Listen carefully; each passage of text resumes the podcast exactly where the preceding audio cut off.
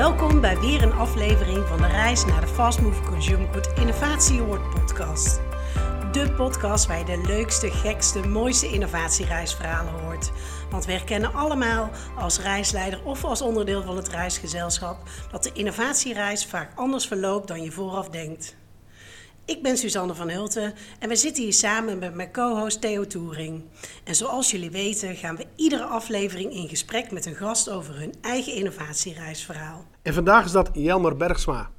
Jelmer heeft small retail en business gestudeerd in Haarlem en is gestart in finance en daarna altijd gewerkt in de FMCG-branche. Zowel food als do-it-yourself. Altijd data-driven in verschillende rollen als shoppermarketeer en business analyst, category manager, consumer insights manager en customer manager. Zowel in loondienst als voor zichzelf. Interim bij bedrijven als Friesland Campina, PepsiCo, Nestlé, Hema, Arla, Trendy Y, Group of Butchers en heeft nu een vaste aanstelling bij Arla als commercieel manager bij Starbucks. Daar gaan we natuurlijk uitgebreid over, over hebben, maar ook... Uh, we zijn natuurlijk erg benieuwd naar zijn ervaringen, reisverhalen en visie op innovatie binnen food. Het gaat vast weer een mooi gesprek opleveren. En uh, ja, je hebt een, een, enorme rijke staat van dienst, verschillende disciplines ook gedaan. Een eer om je aan tafel te hebben. Welkom.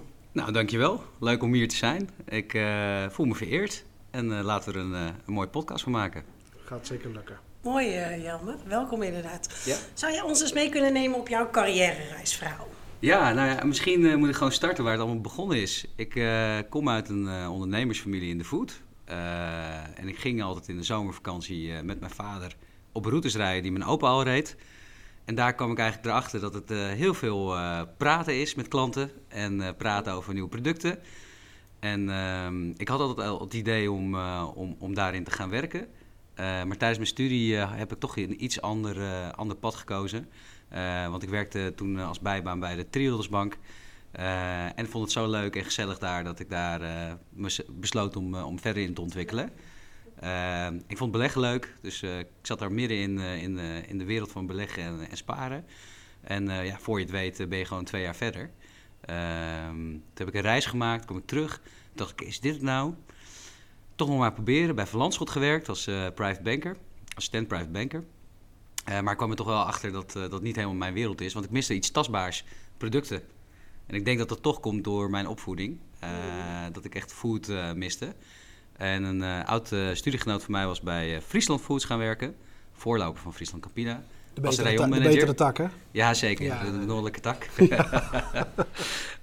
en die zei van, joh, Jelmer, er is een rayonmanagement functie vrij. Er is een rayon van Almere tot aan Woudrichem. Nou, best een groot gebied. En daar zoeken ze dus een rayonmanager. is dat iets voor jou?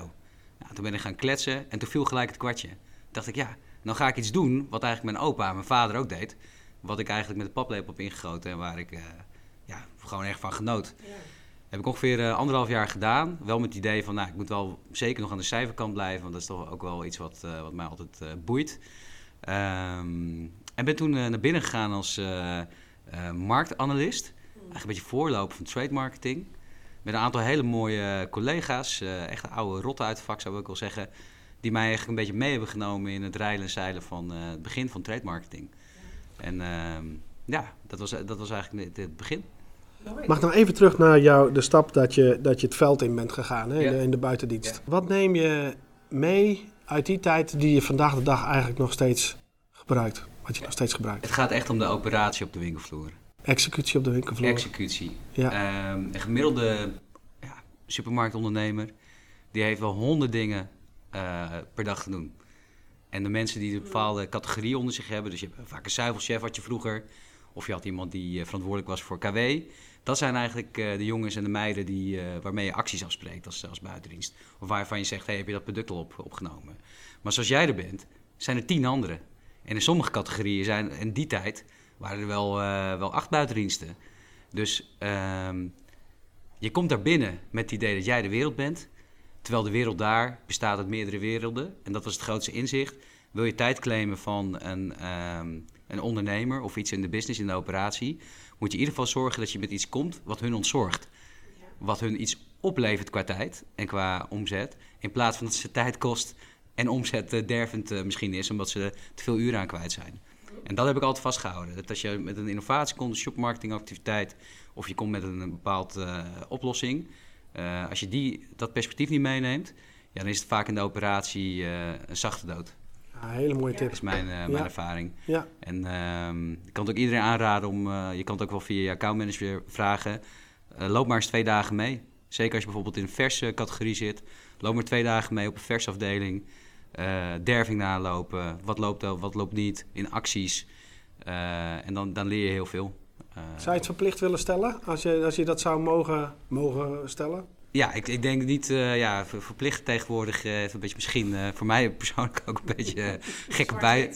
Ja, maar ja, ik denk dat eh, iedereen van, van elke eh, job die wat met commercie te maken heeft, eh, het zeker belangrijk is om, eh, om eh, winkelervaring te hebben. Hetzelfde geldt ook wel voor e-commerce. Vraag maar bijvoorbeeld bij e-commerce aan de andere kant, aan de inkoper, hoe zijn dag, dag dagelijks uitziet. Eh, ik heb ook aan de retailerkant gewerkt. Ja, je, je, wordt, als je niet uitkijkt, eh, geleefd door je inbox. Zeker als het een, een digital eh, wereld is.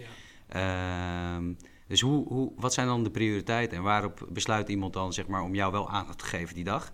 En zeker om jouw producten aandacht te geven. En dat is een, ja, dat is een spel die je misschien niet zo snel doorhebt als je even aan de andere kant zit. Want jij vindt jouw product het belangrijkste.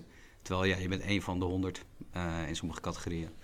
Ja, Ja. kijk, ik bedoel ook met verplicht van... Je, je ziet het pas als je het hebt meegemaakt, Ja, hè? ja. En je zal het niet zien als je Nee. dat niet, niet, eh, niet, niet Nee, meemaakt. nee, zeker niet. Ervaren is dan ook eigenlijk de Ja. beste learning. Hè? Ja.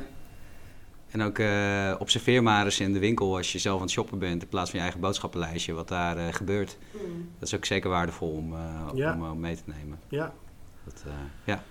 Hey, jij, jij hebt een, een, eh, best een mooie signatuur. En we gaan natuurlijk, je gaat straks verder natuurlijk met je, met je carrière nog. Wat, wat ik heel interessant vind, is dat je hebt eigenlijk, je bent een, je hebt commercieel bloed, maar ook een finance kant. Ja. En de meeste commercianten die zijn natuurlijk ook wel finance driven, want Ja. ze moeten een goede P&L managen, dat soort dingen. Maar dat is blauw, geel in de kleuren, eh, typologieën, wat je niet zo vaak ziet. Ja. Eh, als dat dan gaat, we hebben het tijdens onze podcast vaak over de innovatietafel. Ja. Wat maakt jou dan anders als je in zo'n in- innovatiesetting zit en met elkaar over projecten praat? Heb je dan een andere signatuur dan een 100% salesman of een 100% business analyse eh, persoon? Ja, ik denk wel dat ik wat meer eh, vanuit die eh, driehoek denk. Dus shopper, category en, en, en dan de, de leverancier. Omdat ik aan alle kanten heb gezeten in principe. Ehm, dus ik probeer wel altijd het perspectief van de driehoek eh, mee te nemen. Was, eh, Robert Nijs heb ik veel mee samengewerkt. Hij is van Triple R. Nou, Ja. zijn Triple R-model, eh, daar zit zeker een waarheid in. Hè? Dus het gaat over rotatie, rendement, relevantie. En dat is absoluut zo. Eh, dat probeer ik wel altijd aan tafel te brengen. Dat is heel belangrijk. Ook een beetje een stuk categorie eh, incrementaliteit. De meeste innovaties gaan heel erg vanuit merk, af van oudsher. Eh, dus een merk heeft een XIZ, of een, heeft een, een smaakextensie, of er is een upsize of een downsize, of we denken dat we in een andere verpakking moeten. Eh, maar als daar te weinig categorieperspectief wordt, in mee wordt genomen, is dat eigenlijk vaak de eerste vraag die ik aan de andere kant van de tafel krijg. Is van ja, maar is het een me-too? Wat moet ik saneren? Saneer je iets uit je eigen portfolio?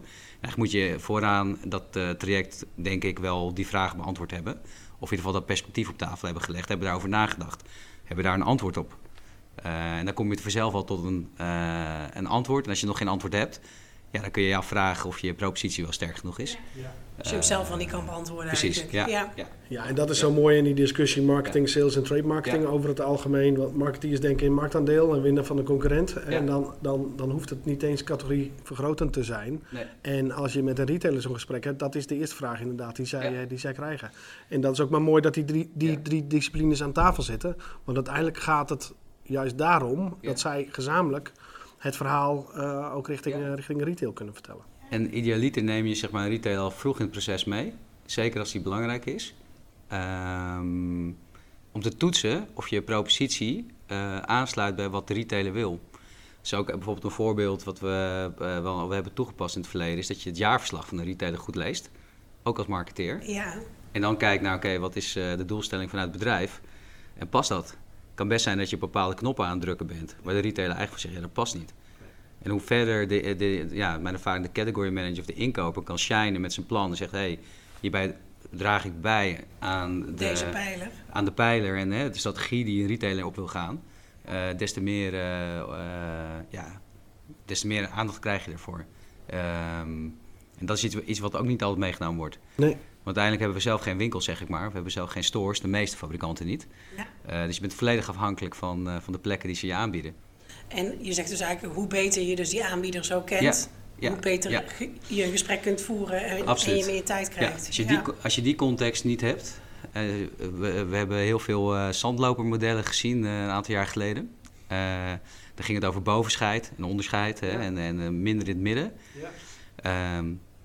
Ja, er waren heel veel kleine fabrikanten die dachten... hé, hey, ik heb iets unieks. Ik heb een, eh, een, eh, een, een propositie die heel erg aan de bovenkant past. En dan zag je ook dat eh, nou ja, bijvoorbeeld Albert Heijn er heel veel ruimte aan gaf. Eh, omdat ze zeiden, hé, hey, daar willen we ons op onderscheiden. We willen graag onderscheiden zijn ten opzichte van de rest van de markt. Ja, dat is heel erg goed inspelen. En dan moet je zorgen dat je onder de aandacht eh, komt. En dat je bijvoorbeeld op duurzaamheid inspeelt of een bepaald gemakspropositie. Eh, als een retailer ervoor kiest om juist een, een, een dikke buik te hebben, om het zo maar te zeggen. eh, dus veel in het midden, gewoon grote aanmerken. Ja, dan moet je niet met eh, propositie X, Y, Z komen, want er is geen plek voor op het schap. Eh, dus dat is eigenlijk denk ik ook wel zonde van, eh, van de investering dan. Tenzij eh, je echt overtuigd bent dat je iets toe gaat voegen en dat je ze kunt overtuigen eh, met een goed argument. Maar dan moet je alsnog dat hele verhaal weten. Exact, ja, ja. ja, ja. Die, mooi. En De luisteraars die, die, die in, deze, in dit vakgebied zitten, Ja. die kennen natuurlijk ook als we het over zand lopen, wie, wie, welke retailers dat exact Ja. zijn en welke Ja. niet. Eh, zijn wij als Ne- lopen wij als Nederland daar voorop? In, eh, kijken Ehm, naar de rest van Europa of misschien wel de wereld. Voor mijn observatie is dat we op sommige zaken echt voorop lopen. Dus eh, het omnichannel, het eh, toepassen van retail media in Nederland, dat heeft echt zijn vlucht genomen. Ik denk dat er een paar mooie voorbeelden zijn in Nederland. Waarbij we eigenlijk, als je het hebt over touchpoints, hè, dus waar kan je die shopper dan allemaal eh, bereiken. dat je eigenlijk bij, met een goed budget de hele journey wel kan invullen in Nederland. Zowel off en online. En dat is uniek. En tegenwoordig is het ook een one-stop shop. Want je kunt gewoon bij één mediahuis, om het maar te zeggen, zeggen van ja, dit wil ik, dit is mijn budget, maak maar een mooi plan. Dus ik denk dat we daar wel echt eh, voor oplopen. Waarbij in de directe, eh, bijvoorbeeld in Duitsland, als je kijkt naar Duitsland en, en Frankrijk, er nog wat meer een traditionele kopersgroep is. In de steden is dat wel wat anders, maar we zien wel bijvoorbeeld daar op het platteland eh, dat het nog veel met eh, gewoon contantgeld wordt betaald. Dat de grote shoppertrip is, je doet één keer boodschappen voor de hele week. En dat daar eigenlijk eh, de supermarktdichtheid die we hier hebben en alle technologische mogelijkheden die we hier hebben, eh, niet overal aanwezig zijn. Dus dat, eh, dat is wel een groot verschil. En ik denk als je kijkt naar hyperlokaal, wat ook echt wel een trend is, dat er sommige retailers zijn die er echt heel goed op aan het inspelen zijn. Nog niet voor alle categorieën, maar wel voor een aantal belangrijke categorieën. Kan je, een bepaal, kan je wat voorbeelden noemen? Ja, ik bedoel bijvoorbeeld vleeswaren. Ehm, ik heb zelf voor Groepen Butchers gewerkt. Dat deden we streekgenoten. Nou, is helemaal op het inzicht dat als je de lokale vleeswarenspecialiteiten in een supermarkt, in een retailomgeving presenteert, dat je daarmee het maximale uit je lokale omzet haalt. Omdat het resoneert bij de shoppers die daar komen. Nou, dat heeft eh, denk ik eh, Albert Heijn eh, geen windeieren gelegd. Dat, zijn, dat, zijn, dat is bijvoorbeeld een heel concreet voorbeeld. Waarbij je ziet ook dat, dat zo'n partij dat dan door wil voeren op meerdere categorieën. Ehm, je kunt je afvragen voor welke categorieën er allemaal lokaliteit bestaat. En het relevant is. En het relevant is, maar zeker als je het hebt over eh, vers. eh, Kaas was ook kaas, een voorbeeld. Ja. eh, en in Frankrijk natuurlijk wijn. Hè, dan, dan, als je daar de meter eh, optimaal invult, haal je ook het maximale uit je meter. Nou ja, je dat, had het eh, net over ja. categoriegroei. Ja, Voor een Albert Heijn is het natuurlijk geweldig als ze zo'n portfolio hebben liggen van streekgenoten, lokaal Ja. geproduceerd. ja, Dat ze natuurlijk ook een goed antwoord hebben ten opzichte van een Ja. lokale slager die eh, Ja, een paar deurtjes Ja. verderop staat. Ja. Het is ook wel het verhaal hè, wat je daar vertelt. Ik denk ook, eh, dat is nog niet een, eh, een onbelangrijk component. Nee.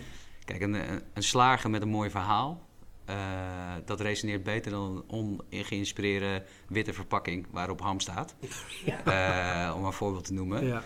En dat is ook een stukje ja, storytelling wat je, wat je in producten ziet, wat je met lokaal natuurlijk kan vertellen. Ehm, waar de gemiddelde consument, voor zover ik dat kan observeren, ook bereid is wat meer voor te betalen. Dus het is ook nog gewoon een interessante propositie.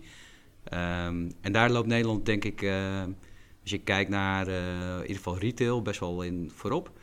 Ook als ik kijk naar schappenplannen, hoe die ingericht zijn bijvoorbeeld bij, eh, bij een Jumbo in de WAP-profielen. eh, dan is dat, eh, sluit dat heel mooi aan bij, zeg maar, bij het verzorgingsgebied. Dus wat voor mandjes heb ik nou binnen? Ja. Hoe speel ik daar nou op in? Ja. En dat is wel... eh, eh, het werkt als het ook zeg maar, door fabrikanten dan ook wordt toegepast. Eh, om een voorbeeld te noemen. eh, misschien kennen jullie dat nog. Tien jaar geleden, als ik met een product op de markt kwam... moest ik 65% distributie halen. Anders ging je niet. Anders ging je niet op tv. Op tv, ja. dat is zo'n, eh, Zeker.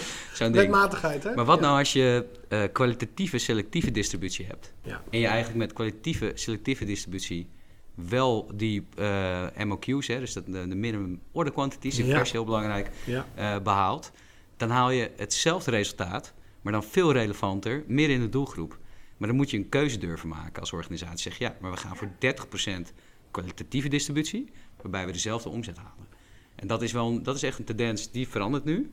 Die discussies heb ik wel vaker moeten voeren, maar je ziet wel ehm, dat als je dat, eh, eh, als je de organisatie weet te overtuigen, dat je daarmee uiteindelijk ook wel eh, dat kan uitvoeren. En ze meegaan eigenlijk. Ja, en dat betekent ook anders marketing doen. Dus je kunt tegenwoordig ook geolocated eh bijvoorbeeld Targeting, eh, ja. eh, targeting inzetten of je kunt eh abris inkopen. En dat is ook wel een verandering die telkens maar meer plaatsvindt. Dus je hebt het op het schap, maar daarnaast heb je nog de hele wereld eromheen die je lokaal kan, eh, kan invullen. En dat moet je, daar moet je organisatie wel klaar voor zijn. Ja. Sommige organisaties zijn nog heel volume gedreven, zeker aan fabrikantenkant. Eh, kosten, hè, de lijn eh, verwaarden. Maar goed, die lijn, als je dezelfde MQ's haalt met eh, minder distributie, dan is die distributie niet, eh, getal niet belangrijk van 65. Maar is het waar je ligt is belangrijk. Ik denk dat dat... eh, Nou ja, Ja. kijk, wij delen eh, deels dezelfde geschiedenis. eh, Friesland, Friesland Foods ook nog. In de tijd dat wij min of meer samenwerkten, introduceerden we eigenlijk alleen maar boven de 90% eh, Ja. distributie. Ja. Ehm, is dat vandaag de dag, is dat bijna een utopie? Om dat nu nog te, te eisen. Even kijken met de grote drie spelers, Super je dan Unie, Jumbo en inclusief Albert hard discount of ex, Ex- exclusief. ex, hard exclusief. discount? Ja. Ehm, ik denk, hangt van de innovatie af. Maar ik denk dat het inderdaad telkens maar minder eh, eh, de waarheid is. Omdat je ook bepaalde profielen, ook bij een, eh, bij Albert Heijn, ze hebben er nu meer dan duizend. toch ziet dat je in een kleinere metrage terechtkomt. Waar echt alleen maar de core staat. En dat zijn vaak bestaande producten. of hele innovatieve producten, omdat het marktgebied heel erg vegan is. Of juist heel erg op bio zit. Dus ook die retailer maakt andere keuzes. Ja. Dus ik denk in de, in de toekomst veel meer een utopie dan nu. In het verleden was het gewoon, eh, ja, was het gewoon deed iedereen dat maar. En dan eh, konden we lekker op tv. Ja. En dan kon de hele marketingmix aan. Eh, ja, dat is echt veranderd. Dat is echt veranderd. Ah, En daar speelt data natuurlijk een grote Ja. rol in, hè? Want Ja. dat was je eigenlijk net op je carrière-reis aan het vertellen. Hè? Dus toen was je mooi Friesland Campina en daarin ook ehm, eigenlijk altijd data-driven rollen. Ja. Ja, wat ben je toen gaan doen? Ehm, nou, nadat ik eh, marktanalist was, eh, kwam er een eh, manager vanuit Coca-Cola bij eh, Friesland Campina werken. En die was wel gewend dat we ook de, de winstgevendheid van de klanten eigenlijk in de gaten moesten houden. In plaats van onze eigen interne winstgevendheid. Zoiets als revenue management eigenlijk. Ehm, dus die rol was om één, het inzichtelijk maken van wat verdient nou een retailer? Wat verdienen wij? En waar zitten nou de bleeders? Eh, hè, dus de producten waar eigenlijk of de retailer heel veel aan verdient, maar wij niet. Of andersom.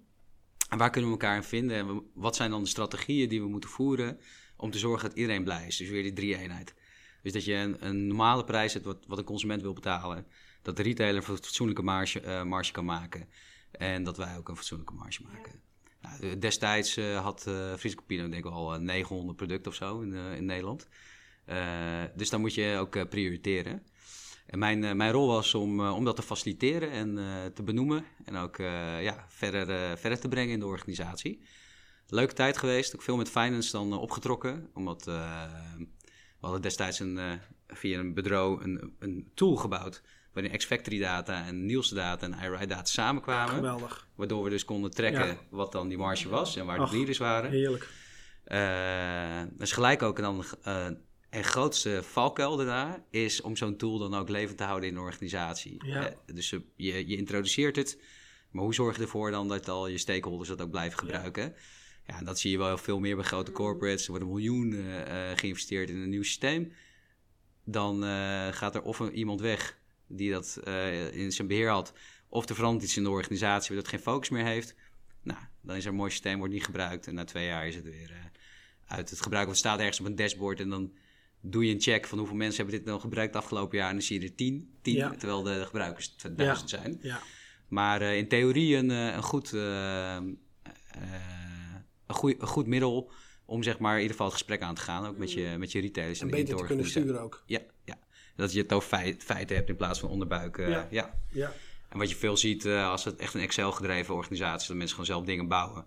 En Excel is toch wel eh, foutgevoelig. ja, degene die dan een Dus, pivotje eh, zet, die, eh, die vindt het altijd hartstikke leuk. Hè? Exact, ja. Ja, Ja. ja. Hey Jan, jij hebt een hele mooie datasignatuur ook. Bij de vorige podcast met Elvire hebben we het met name gehad over data in relatie tot R&D. Ja. Ehm, toen zei ik, of toen vroeg ik aan Elvire van dat een data kan heel goed naar de binnenspiegels kijken, Ja. maar wat minder vooruit. ja. Eh, eh, als ik naar Facebook kijk en je, iedereen heeft zijn eigen profiel, Ja. het polariseert heel sterk. Hè? Als ik, eh, ik noem maar wat, eh, flessen melk heel erg lekker vind, dan, krijg ik, dan ben ik in één keer fan van flessen melk. Wil ik maar niet zeggen. Dat, het polariseert heel erg. Ehm, hoe, hoe, kijk jij naar dat, dat vraagstuk? Ja, data is maar, geeft maar één visie op het vraagstuk. Ehm, ik denk een, goed, eh, een goede opzet voor, eh, voor een innovatie of, of een plan of een categorievisie... is dat je ook eh, meerdere soorten onderzoek meeneemt.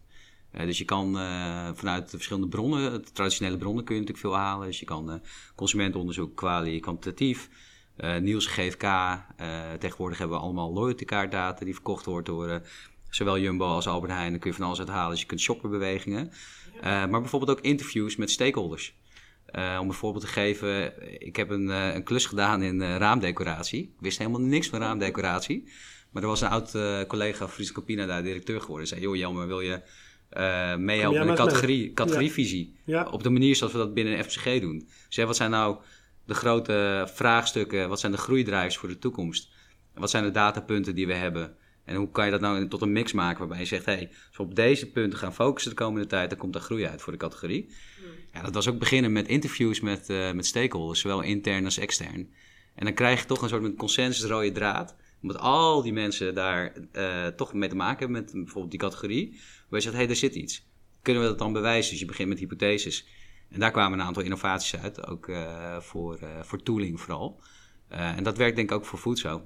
Dat als je met elkaar wel de consensus hebt van... hé, hey, we denken dat het hierheen gaat. Is dat dan ook zo? Zien we dat ook terug? En ik denk, je moet ook niet te ingewikkeld maken. Eh, het is ook een beetje, denk ik, agile proberen te zijn in een wereld waar iedereen alles al, altijd maar probeert te kwantificeren en te begrijpen. Omdat je anders momentum verliest. Wat, eh, wat mijn ervaring is ook, is dat soms een traject wordt opgestart en dan zijn we drie jaar verder en dan komt de innovatie en is de wereld alweer anders. Tempo in relatie tot, eh, tot innovatie is Ja. een van de meest cruciale Ja, eh, ja, factoren. Hè? En zo- Ja. inderdaad, zo'n kwadrant eh, Ja. waar je in zit. Ook vaak onderschat inderdaad op Ja. die kanten. Ja, het is ook een stukje risicomanagement natuurlijk, wat een organisatie probeert in te bouwen met, daar hebben wij het ook nog over gehad, hè, gateprocessen. Elk eh, groot bedrijf heeft eigenlijk een gateproces. Maar de vraag is of je dat eh, leidend moet zijn voor de context, context van waar de categorie zich op dat moment in bevindt. Ja. En misschien vraagt de categorie wel snelheid. Ja. Dan zou je eigenlijk ook eh, een soort met gate eh, leid moeten hebben. eh, die ervoor zorgt dat je eigenlijk binnen idee, dus ideation tot aan creatie, eh, misschien wel een zes maanden traject hebt in plaats van twaalf. Maar niet alle organisaties zijn zo eh, equipped. Eh, want je hebt een stukje datacomponent eraan zitten, eh, opvoeren van artikelcodes. Nou ja, goed. Gaan we heel erg diep in de materie. Nee, zeker waar. Kijk, wij, wij hebben het hier vaak over Ja. de, de, de olietankers Ja. en de speedbootjes. Ja. De speedbootjes willen vaak de olietankers zijn en de olietankers willen vaak de speedbootjes zijn. Ja. En de olietankers hebben andere processen dan de speedbootjes. Ja, ja. Ja, als je op een speedbootje zit, mag je zelf bepalen of je gas vooruit zet of achteruit. Dan ben je sneller op locatie, maar je, hebt, je sloopt ook meer benzine op. En een olietanker, die is per ge- gewicht, per kilo is Ja. die wat efficiënter. Maar is ook logger in zijn, zijn wendbaarheid. En eigenlijk geef jij als advies van, dat zijn ook echt wel twee processen. Je kan de Zeker. beste boats worlds wel vinden, Ja. maar dat zijn echt wel twee processen. Ik denk dat er wel een paar mooie voorbeelden zijn. Er zijn bedrijven die hebben gewoon, eh, zo met, noemen ze incubator eh, eh, platformen gecreëerd. Waarbij ze gewoon goede ideeën, eh, veel snelheid en, en investering geven. Die ze daarna kunnen, kunnen opschalen. Eh, ik denk dat dat eh, bij elke grote organisatie een goede, goede set is. Nestlé doet dat natuurlijk heel goed, hè? waarbij Ja. ze binnen een half jaar Ja. van idee naar, eh, naar marktintroductie Ja. werken. Ja. Dat moet binnen een half jaar. Ja. Anders gaan ze niet door. Dat draaien ze. En dat is ook denk ik eh, vanuit inzicht dat je anders de boot mist. En dat je een te weinig invloed hebt op het moment. Eh, want er zijn bijvoorbeeld ook retailers die eh, om de twee jaar een strategie een beetje bijsturen, maar soms helemaal omgooien. Dan moet alles anders. Om daar, op daarin te spelen, dat zijn natuurlijk enorme kansen. Als een eh, retailer besluit, bij wij spreken, om een hele food eh, corner in te richten. En jij zit in vers en je hebt eh, maaltijdoplossingen. die daarbij passen. En je kunt snel schakelen. ja, ik moet zeggen dat in vers, mijn observatie wel, en dan heb ik het echt over ultravers, dus vlees, groenten en, en maaltijdcomponenten, dat daar de snelheid wel veel sneller is. Omdat je al gewend bent om met verse producten te werken en seizoensgebonden producten. Het, in de traditionele packed goods, zeg maar de FMCG goods, zijn de processen gewoon wat langzamer. Ja, ambient. Eh, ja. Ja. is het ook wat meer eh, merkgedreven. Ja. Nou waren we volgens mij, de grote, grote draad was nog jouw, jouw introductie. Ja. En dat je de stap hebt gemaakt naar, eh, naar, naar finance. Ja. Ehm, op een gegeven moment ben je voor jezelf begonnen. Ja, maar dat is eigenlijk nadat ik bij PepsiCo nog heb gezeten. Op ontbijtgranen en, en frisdrank. Bij frisdrank gewoon een licentiebusiness is met Frimona. Ja. Een hele leuke tijd gehad. Nog een tijdje uitstapje gemaakt naar sales. eh, als account manager wholesale. Was voor mij wel even wennen. Want eh, in foodservice is het iets minder data gedreven was het. Dan ik gewend was vanuit retail. Dus ik moest ook vooral mijn eigen eh, tekortkoming daarin wel onderkennen. En dat ik aan een gesprek zat en denk, ja, wie zegt dit? Maar waar baseer je dat dan op? En dat het toch meer op relatie is. Nou ja, Ja. dat is wel mooi om ook... Te ervaren. Ja, dat is veel meer hoe mijn, mijn opa en mijn vader dat natuurlijk deden. Gewoon eh, handje klap in het vries en, eh, en door, zeg maar. Ehm, dus dat, ja, dat was niet helemaal een match. Toen ben ik naar Nestlé gegaan. Nou, dat vond ik heel leuk, want het was een dierenvoedingscategorie. En als het goed is alleen maar shoppers. Je hebt een enkeling die eh, misschien een toastje smeert met gourmet. Maar ze niet. maar het leven leuke, ze nog? ja, nee, het leuke was eh, van dierenvoeding vond ik, dat ging echt over eh, wat, eh, wat de shopper ervoor wil geven. En hoe die zijn dier eh, als eh, gezinslid ziet. Eh, Dat is pure emotie eigenlijk. ja, ik moet zeggen, in die tijd ze hadden een hele mooie categorievisie vanuit, eh, vanuit Europa. Die moest doorvertaald worden naar Nederland. En eh, ja, daar heb ik echt eh, eh, van genoten. Omdat ja, het ging alleen maar over shopper. En over hoe je de shopper eigenlijk die emotionele connectie kan maken met, eh, met dierenvoeding. Wat betekent het dan voor het dier? Wil je het beste of is het meer transactioneel? Ehm, en daarna heb ik eh, besloten om een uh, kattencafé te openen. Ik weet niet... eh, dat ik- Kattencafé. Ja, ja, zeker in Vertel, Utrecht. dat is een innovatie. Nou, Katvee heet het ik zal de context een beetje geven van dit verhaal. Eh, mijn vrouw is eh, psycholoog. En eh, die had wel eens aangegeven, eh, dieren, eh, dat zijn eigenlijk eh, af en toe eh, die slaan bruggen tussen mensen. Omdat je het niet over elkaar hoeft te hebben, maar je hebt het samen over een dier. Het is best wel prikkelarm dan op dat moment, eh, waardoor er hele mooie dingen ontstaan. En ik dacht, hé, hey, ik was met Steven, eh, had ik een paar reizen gemaakt naar Azië. Ik zag het fenomeen katcafé. Ik dacht, hé, hey, er zijn in Utrecht heel veel mensen die mogen geen kat. Of die wonen samen met iemand eh, die allergisch is. Maar er is wel behoefte om af en toe een kat op schoot te hebben en te aaien. Zoek maar op op internet. Het is een bestaand concept. Eh, het loopt dus tierenlier in veel steden. Maar in Utrecht was er nog niet één. Toen dachten we van, nou, wat nou als we mensen met niet aangeboren hersenletsel eh, een plek geven om te kunnen werken. En ik kan dan mijn horecavak een keer proberen te, op, te, op te tuigen. Zullen we dat samen doen? Dus we hebben een crowdfund gedaan. Maar ondertussen moest ik wel gewoon geld verdienen. Want we hadden ook een dochter gekregen in de tussentijd. Dus ik dacht, ja, ik kan mijn expertise op, op category management kan ik natuurlijk wel gewoon inzetten. Dus ik ben toen eigenlijk eh, naast dit hele traject eh, bij de HEMA gestart als, eh, als category manager food. Dus verantwoordelijk voor onder ijs en, en, en koffie en, en pastries, hè, voor donuts en dat soort Ja. dingen. En daarnaast een crowdfund gedaan voor die, dat kattencafé, behaald, locatie gevonden, stichting gevonden waarmee we konden samenwerken. Eh, maar een week voordat we de sleutels zouden krijgen, had een van de pandeigenaren, en ik vind hem nog steeds niet aardig, als je dit hoort, ik vind je niet aardig. Ja, Eh, mijn toename gaan we straks even in de comments zetten. nee, nee, eh, bygones, big bygones. Ik ben er overheen. Maar het, is, was heel zonde. Want een week van tevoren eh, had een van de pandeigenaars zoiets van... Ja, als er kat in hebben gezeten, ja, dat wil ik niet. Ik zie het niet. Ja, toen hadden we al zoveel tijd erin gestoken. Twee jaar dat ik heb besloten samen met Steven... Trekken de strekken eruit. Uiteindelijk crowdfund teruggeven aan de mensen die daar eh, hadden geïnvesteerd. En de mensen die zeiden van... joh, eh, jullie hebben zoveel moeite gedaan. Hebben uiteindelijk heb het geld naar de dierasiel in Utrecht eh, overgeboekt. Mooi. Dus dat was een avontuur eh, die ervoor zorgde dat ik eigenlijk ging interimmen. Meer om het zeg maar te kunnen financieren allemaal. Eh, maar dat beviel zo goed. Eh, en toen kwam ook eh, Arla Foods eh, als opdrachtgever om de hoek. En toen was ik weer terug in de, in de wereld van zuivel. En daar heb ik toch wel een beetje passie voor. Dat is Ik, een dingetje, hè? Sorry? Dat is een dingetje. Ja, ja, Ja. zeker. Ja, nou, het, is, het, is wel, het heeft wel een bepaalde dynamiek. Ik vind eh, ook, eh, weet je, het, zijn, het is een coöperatie. En dat was eh, natuurlijk Friesland Campina ook, en Friesland Foods. Ik vind die dynamiek ook mooi. Dat je het toch een beetje samen doet. En ik vind dat prettiger dan voor puur alleen aandeelhouders te werken. Ehm, ja, omdat het toch wel iets wat meer, voor mij in ieder geval, een soort van sociale cohesie is. Dat je denkt van ja, ik ben wel aan het werk commercieel. Maar aan de andere kant, weet je, het zijn allemaal gezinnen die jou zeggen van joh, hier heb je een eh, liter melk. Doe er maar wat mee. Ga het maar vermarkten.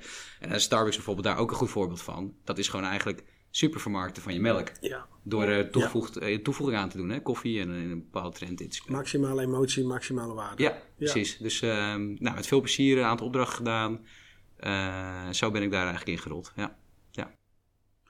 Nou hebben we het in onze podcast ook vaak over de carrière-reis, maar ook Ja. over over een fuck-up. Ja. Heb jij een mooie fuck-up die je met ons zou willen delen, zoals de luisteraars er ook wat van kunnen leren? Ja, zeker. Ik, eh, ik denk dat ik eh, wel, wel één concreet, eh, concreet voorbeeld heb. Eigenlijk is dat eh, best wel uit het recente verleden. En dat is meer eh, eh, met het inzicht dat als je een product te ingewikkeld maakt, in benaming dan wel eh, propositie, dat je eigenlijk bijvoorbeeld al weet eh, dat het nooit heel erg groot kan worden. Eh, en daarmee bedoel ik te zeggen dat, je, dat de meeste fouten die ik, eh, eh, die ik heb gemaakt, is het feit dat ik daar niet te hard tegenin ben gegaan. Dat ik eigenlijk vanuit mijn rol had moeten zeggen van jongens, wat wil je? Wil je iets groot maken in een bepaalde doelgroep? Omdat het heel erg past bij die doelgroep? Of wil je inderdaad een product waarvan je denkt, hey, dat wordt de nieuwe optimal, om het zo maar te zeggen? Ja. dan moet de propositie ook wel heel erg begrijpelijk zijn. En op het moment dat je in het proces eigenlijk al erachter komt dat het niet begrijpelijk is voor een consument, of dat je eigenlijk intern al heel veel vragen hebt van wat is dat nou eigenlijk? Wat, wat, wat is die benaming? Wat, hoe heet het product nou eigenlijk? Dat je eigenlijk al weet wat de uitkomst gaat zijn. Of je moet het heel erg mis hebben met z'n allen. Nou, beter naar dat gevoel luisteren. Ik denk dat dat... En daarop eh, acteren op da- dus. daarop acteren dat het wel een van de vuilkuilen is. Waar ik ook nog steeds in, soms af en toe in trap, omdat je te maken hebt met meerdere stakeholders. En er is, iemand heeft ooit een keuze gemaakt en iedereen gaat dan een beetje die, eh, die, eh, die kant op. Ja. Wat, wat, wat had je dan anders willen doen in zo'n... Want iedereen voelt dat denk ik wel. Ja. Hè? Op een gegeven moment, het voelt niet lekker in Ja. zo'n project. Ja. Ik kan het ook moeilijk omschrijven hoor. Maar wat had jij anders dan willen doen? Of wat zou je in de toekomst anders gaan doen? Ik denk dat ik eh, de volgende keer dat eh, plaatsvindt, ehm, wellicht nog wat, eh, wat extra checks eh, zou, eh, zou, eh, zou inbrengen. Nou ja, dit is jullie... eh, Extra beslismomenten. Ja, dat is natuurlijk jullie, eh, jullie eh, werkterrein ook. Maar extra beslismomenten. Ehm, om zeg maar, die onzekerheden weg te nemen. En een AB-test te doen in benaming. Ja, ja. Omdat ehm, soms zit het echt, echt in, een, in een verpakkingsvorm. Is het product supergoed. Maar de eerste aankoop gaat toch als iemand het product oppakt. Of het ziet op het schap. Snapt iemand wat erin zit? Ja. Ja. Is het duidelijk genoeg? Gaat hij toch voor de innovatie of blijft hij toch Ja. trouw aan zijn andere product? En eh, deze voorbeelden gaan toch over innovaties ook die ik zie bij verschillende spelers in de markt. In het, in het bekersegment binnen Zuivel. Er wordt onwijs veel geïnnoveerd. Maar er vliegt ook heel veel van het schap af. Omdat er gewoon niet een, een duidelijke, soms een duidelijke consumentenvoordeel eh, in één keer te zien is voor de, voor de consument. Dus dat is, eh, dat is denk ik wel een van de, van, de, ja, van, van de voorbeelden waarvan ik zeg... wat kan je ervan leren? Is maak je propositie zo duidelijk mogelijk. En ook weer met, eh, met de om, het omveld waar het in staat. Als het heel erg druk is in het dal, is het rustig op de berg. Er zijn maar een aantal producten die bepaalde rotatie eh, behalen... omdat ze juist in de driehoek alles bieden voor de consument. Duidelijk product, het is lekker voor een goede prijs. Als je dan kijkt naar de bovenkant, zijn er heel veel producten met een hogere prijs. Met heel veel soorten met benefits, toegevoegde benefits. Heel veel verschillende boodschappen. Met heel veel verschillende boodschappen, waarbij de rotatie ook passen. Wat in principe prima is, als je denkt van oké, hier kunnen we mee leven. En dit past zeg maar voor ons in, in onze, onze doelstelling.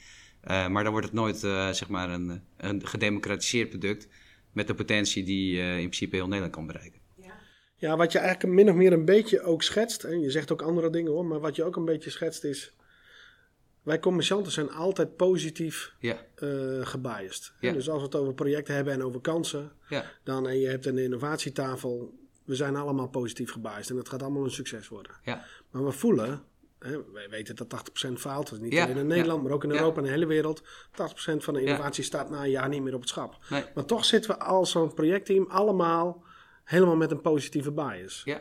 Zou je dan nog meer de advocaat van de duivel moeten zijn? Ja. Of zou je dan nog meer de eh, eh, show me the facts eh, kaart moeten trekken. Of Ja. nog meer, jongens, waarom gaat het nu wel werken? En waarom werkt het voor? En evalueren. Dat doen we, ja. we zeggen het vaak, maar we doen het vaak te Nee, weinig. ja, nee, En de- trekken er geen lering uit. Absoluut. Een valkuil is, eh, organisaties veranderen snel, mensen verwisselen van functie. Eh, soms is men vergeten wat voor een supermooie archiefkast qua learnings Ja, we hebben. Waarbij je eigenlijk al eh, eh, verbeterpunten voor het volgende traject kan, eh, kan implementeren. En dat wordt veel te weinig gedaan. Dus eh, eh, dezelfde valkuilen worden soms gedaan. En dat, heeft ook een, dat is ook een kwestie van nou, de veranderen organisaties. Soms dat er een nieuwe manager binnenkomt die zegt: hey, ik heb nu weer het licht uitgevonden, we gaan het zo doen. En dan, dan, ja, dan is het ook een, een kwestie van mensen overtuigen om even goed naar zeg maar, de testcases te kijken die er al geïnnoveerd zijn in deze categorie.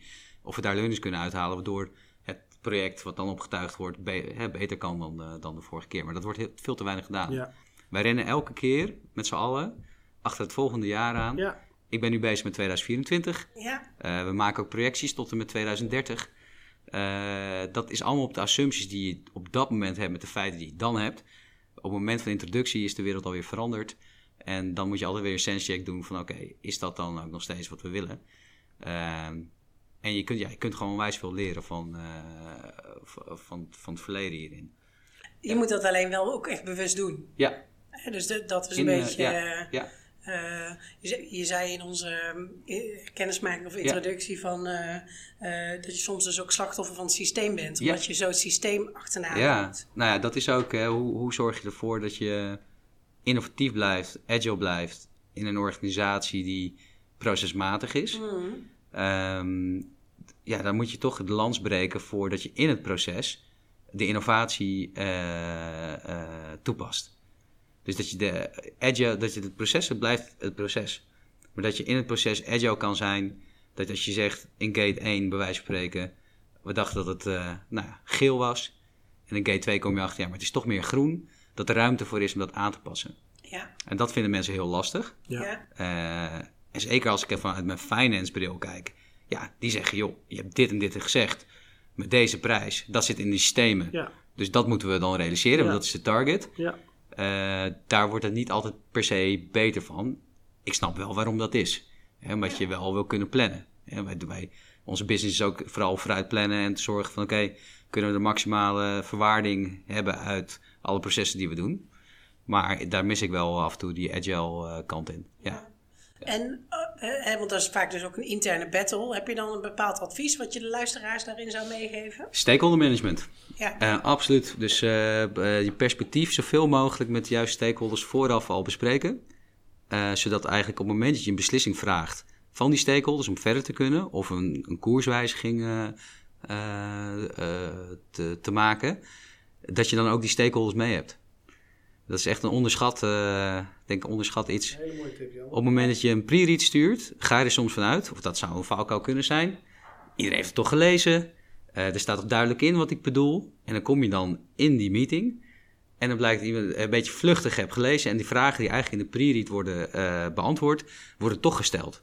En op dat moment moet je alsnog weer de discussie ingaan. En die discussie kan dan leiden tot een heel andere uitkomst van de meeting die je eigenlijk wilde. Je wilde een go hebben op je innovatie of je, of je proces. Ja, stakeholder management is echt zo belangrijk om dat te minimaliseren. En ook die vragen vooraf te kunnen beantwoorden. Ja, dan heb, je bijvoorbeeld- be- heb je meer impact. Ja, en bijvoorbeeld ook te zeggen tijdens zo'n meeting: hé, hey, jij zei van tevoren dit, heb ik voor je uitgezocht. Dit is het antwoord. Eh, en dan, dan zie je toch dat het vaak helpt in het verder brengen van het proces. En dat is soms lastig. Eh, ik kan me ook zo voorstellen, we hebben het over reizigers. Op een gegeven moment heb je een rugzakje en heb je dat een paar keer gedaan. En dan denk je, hé, hey, waarom ging het niet lekker? Dan kom je erachter, hé, hey, maar ik had die en die nog moeten spreken. Want die vragen had, had ik eigenlijk moeten beantwoorden van tevoren. Dat is ook een proces. ja. En ook als je in een organisatie nieuw bent, vind je het misschien lastig aan het begin om ehm, iemand eventjes aan te spreken. Maar mijn advies is, doe dat juist wel. Je leert ook andere mensen weer kennen. Eh, je wordt misschien dan ook nog een beetje zichtbaar. Dat mensen denken, hey, hij heeft eh, me even gevraagd eh, om hier niet over na te denken. Die vraag had ik eigenlijk willen stellen tijdens de meeting. Maar die kan ik nu al beantwoorden. Nou, ja, dat, eh, ik denk dat dat zeker helpt. En je hebt niks te verliezen. Je hebt niks te verliezen. Nee, Als je het niet weet, is ook niet erg. nee.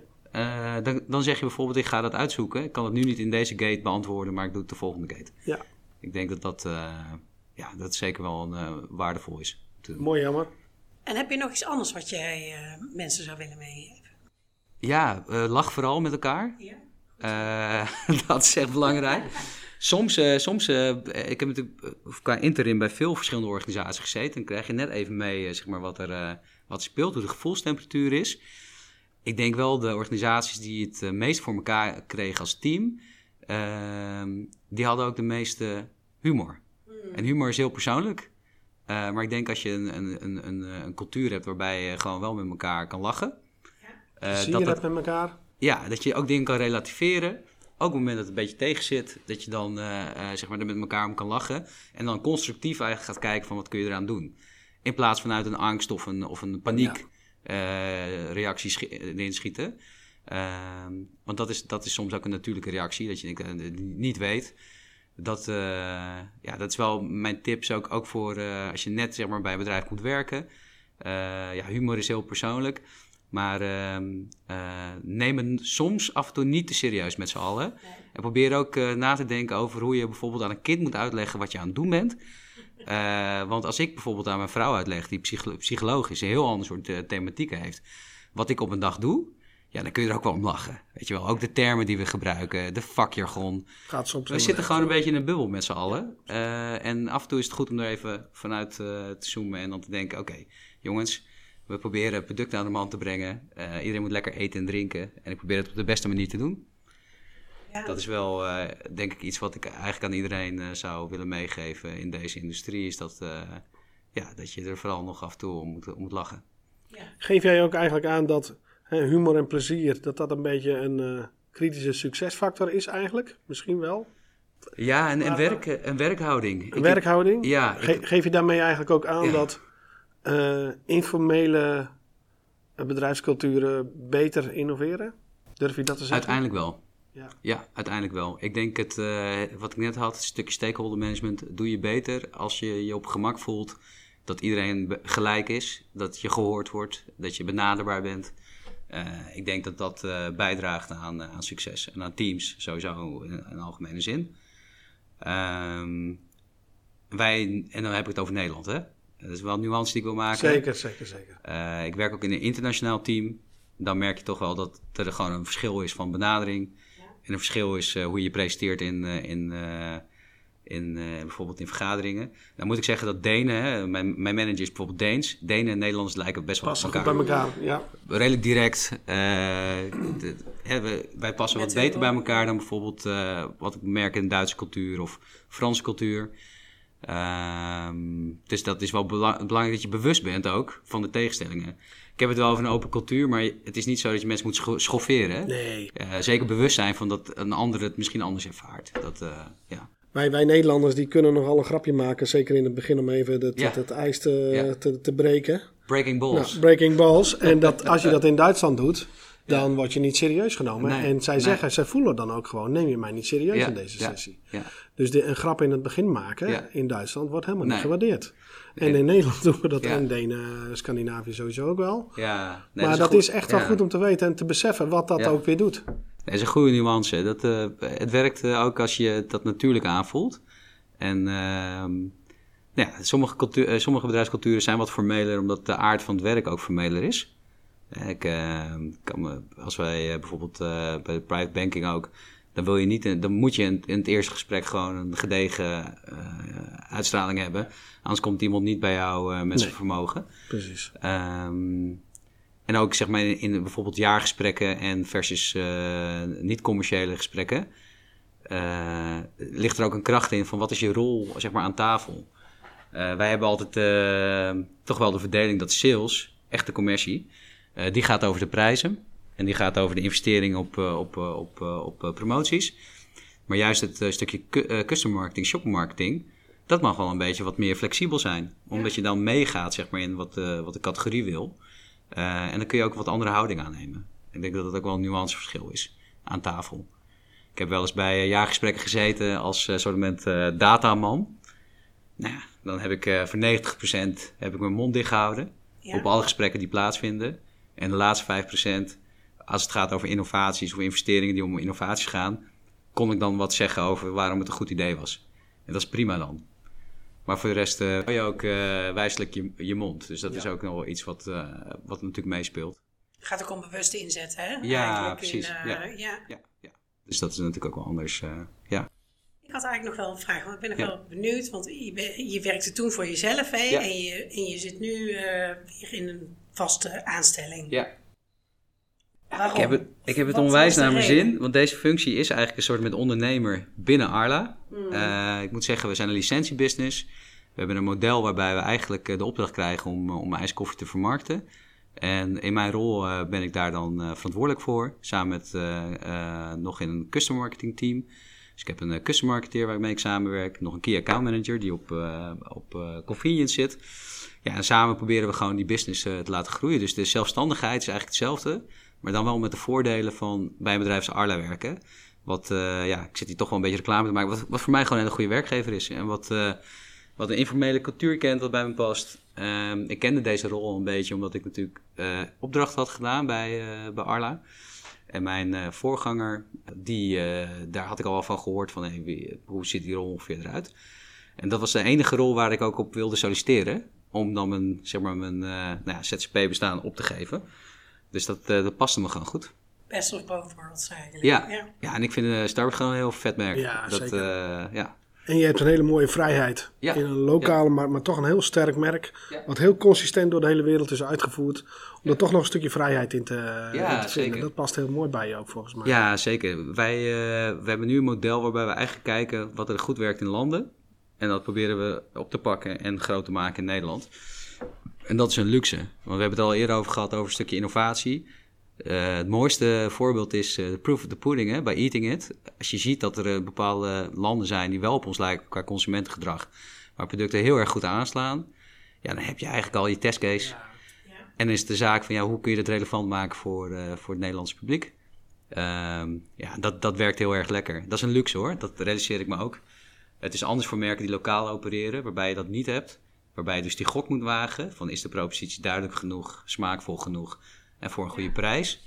Maar eh, ja, dat maakt, wel, ma- maakt mijn werk wel heel leuk. Ja. Welke innovatie is op dit moment eh, eh, live? Of is live? multisurf, Starbucks Multisurf, ja. Ja. nee, heel trots Grote op. stap voor jullie volgens mij. Zeker, ja. In het houdbare schap. Voor het thuisgebruik, omdat we na de COVID-periode zagen dat mensen niet meer vijf dagen op kantoor, maar twee dagen thuis, twee dagen kantoor of af en toe hybride. We hebben heel veel on-to-go proposities eh, binnen Starbucks. En dit is eigenlijk eh, voor, ja, om thuis een lekker een ijskoffie eh, te kunnen maken. En dat slaat helemaal aan zeg maar, op hoe mensen nu ook werken. Dus als je thuis soms de koelkast opentrekt, nou, wat zie je dan zitten? Een pak melk, misschien een beetje limonade, eh jus. Maar nu ook eh, Starbucks ijskoffie. Dus dat, ja, dat is wel heel mooi. Mooi hoor. Sinds week 8 in de markt en eh, het ziet er veelbelovend uit, moet ik zeggen. Mooi Het is niet het seizoen, dus eh, nou, ja. Ja. Maar jij kan waarschijnlijk met jouw business-achtergrond best wel een modelletje modelleren. waar je eind van het jaar uitkomt eh, als je nu naar deze, deze cijfers kijkt. Ja, ja, zeker. Ja, nee, we, we kijken wel naar mooie groei. Ehm, het, is, eh, het is incrementele business in het buitenland, zover we dat kunnen zien. Eh, dus ja, we gaan ervan uit dat dat ook voor Nederland geldt.